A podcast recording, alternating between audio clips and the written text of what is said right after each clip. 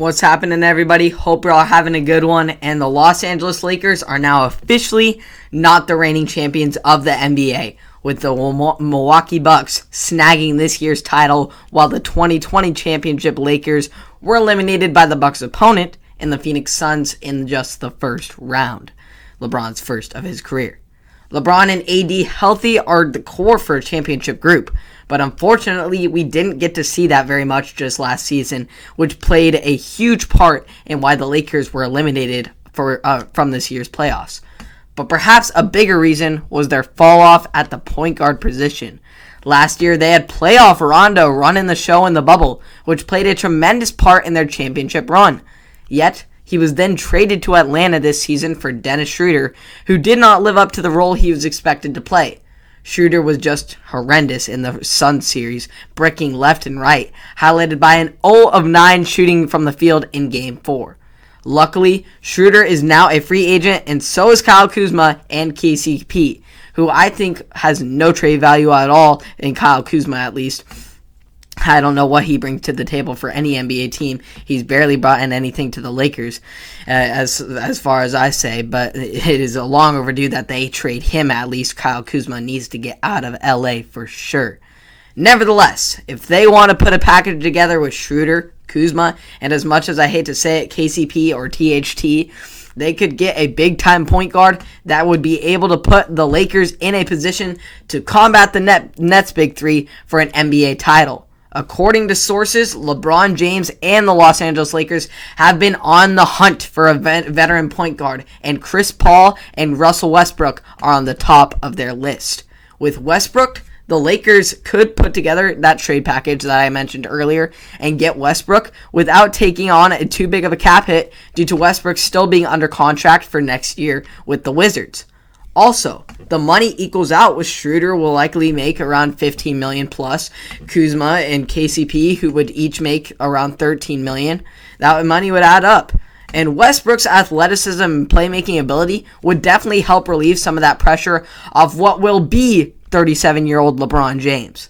As for Paul, it would be a perfect ending to his career, returning to LA, winning a championship alongside his boy LeBron finally getting that monkey off his back. Unfortunately, I don't know how feasible this is for the Lakers as LeBron and AD already take up 76.5 million of the 112 million dollar cap space. With Paul's 44.2 million dollar player option for next season, he is almost certainly out of the Lakers price range even if they were somehow able to trade every single player on their roster other than LeBron and Anthony Davis. So we will see what will happen. But all I know is that the Lakers are trying to get up up their game, and I feel as though they still need to if they want to compete for an NBA title, even with the fact that they have two of the best players on the planet with fully healthy. They need surrounding another surrounding piece who can contribute at a high level night in and night out.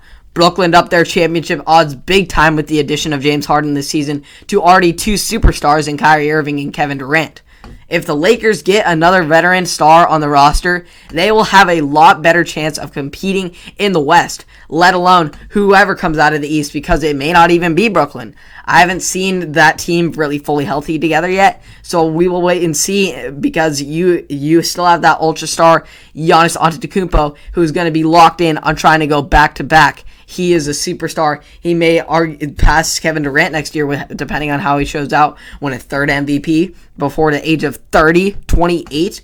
It would be insane. I'm not putting it out of the conversation. Giannis is quite impeccable, and what he did in the finals was crazy good. So, and they eliminated the Brooklyn Nets, so give them their credit where credit is due. But Brooklyn, once again, you have to say they weren't healthy, but no excuse for that. Giannis' championship is fully valid. I'm not taking anything away from that, but I'm just saying that Brooklyn and uh, and the Lakers right now in Vegas are the favorites, and rightfully so if they put together a good roster. But the, as we saw this year, underdog teams can come in. The Phoenix Suns and the Milwaukee Bucks ended up in the NBA Finals. The Suns hadn't made the playoffs in 10 years and the Bucks hadn't won a championship in 50. It's just crazy. And they make the finals. So anything can happen. A team can come out of nowhere. Back in the bubble, Miami Heat came out, got the Bucks, got the Celtics, made the NBA Finals, and took the Lakers, LeBron, AD, fully healthy, playoff Rondo, to a six-game series for young guys led by Jimmy Butler. So the NBA is rising and it is more diversified than ever before. So I'm very excited to see how it plays out, and it should be an interesting season. And we will see if the two favorites in the Lakers and the Nets will square off in an NBA Finals with LeBron and Kyrie scoring it down this time on opposing teams.